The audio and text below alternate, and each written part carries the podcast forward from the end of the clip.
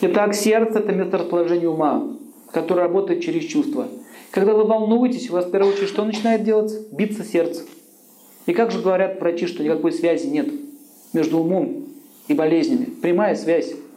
В аюрведе говорится, что болезни все идут ума. Любая болезнь начинается с ума. Например, каждый день человек беспокоится о завтрашнем дне. Беспокойство – это мысль, мысль дает вибрацию. Какую вибрацию? Позитивную или негативную? Негативную. У нас есть чакры. Чакры – это что такое, если выражать современным языком? Энергетические центры.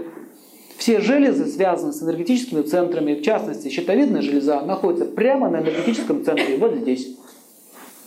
Центр связи, коммуникации с окружающим миром. Итак, она думает так каждый день. Женщины эмоциональнее мужчин 10 раз. Эмоции у них столько, сильнее, представляете, 10 раз. Поэтому для нее это трагедия. Не дали зарплату.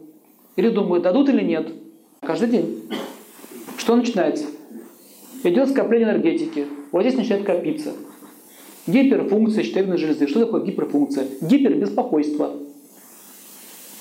Гипофункция что означает? Депрессия. Итак, разные органы связаны с тонким телом, господа, с нашим манасом. Манас есть тонкое тело. Например, э, больная печень. Печень связана с энергией доброты, как описано в аюрведе, в йоге. Доброта. Доброта. Печень. Если человек начинает злиться, или он живет в таком стиле, то у него начинает страдать печень.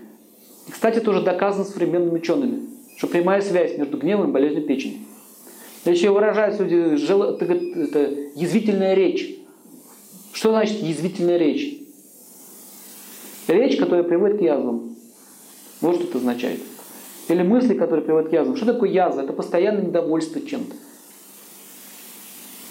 Или, например, я не могу это переварить. Да, слово так, я не перевариваю этого человека. Не перевариваю. И это я не перевариваю. И это я не перевариваю. Вообще ничего не перевариваю. Я вообще не хочу ничего. Все надоело. Что-то у меня желудок стал плохо переваривать. Но кто из вас заметил, у вас плохое настроение, вам есть не хочется. А у кого-то наоборот. Надо больше есть.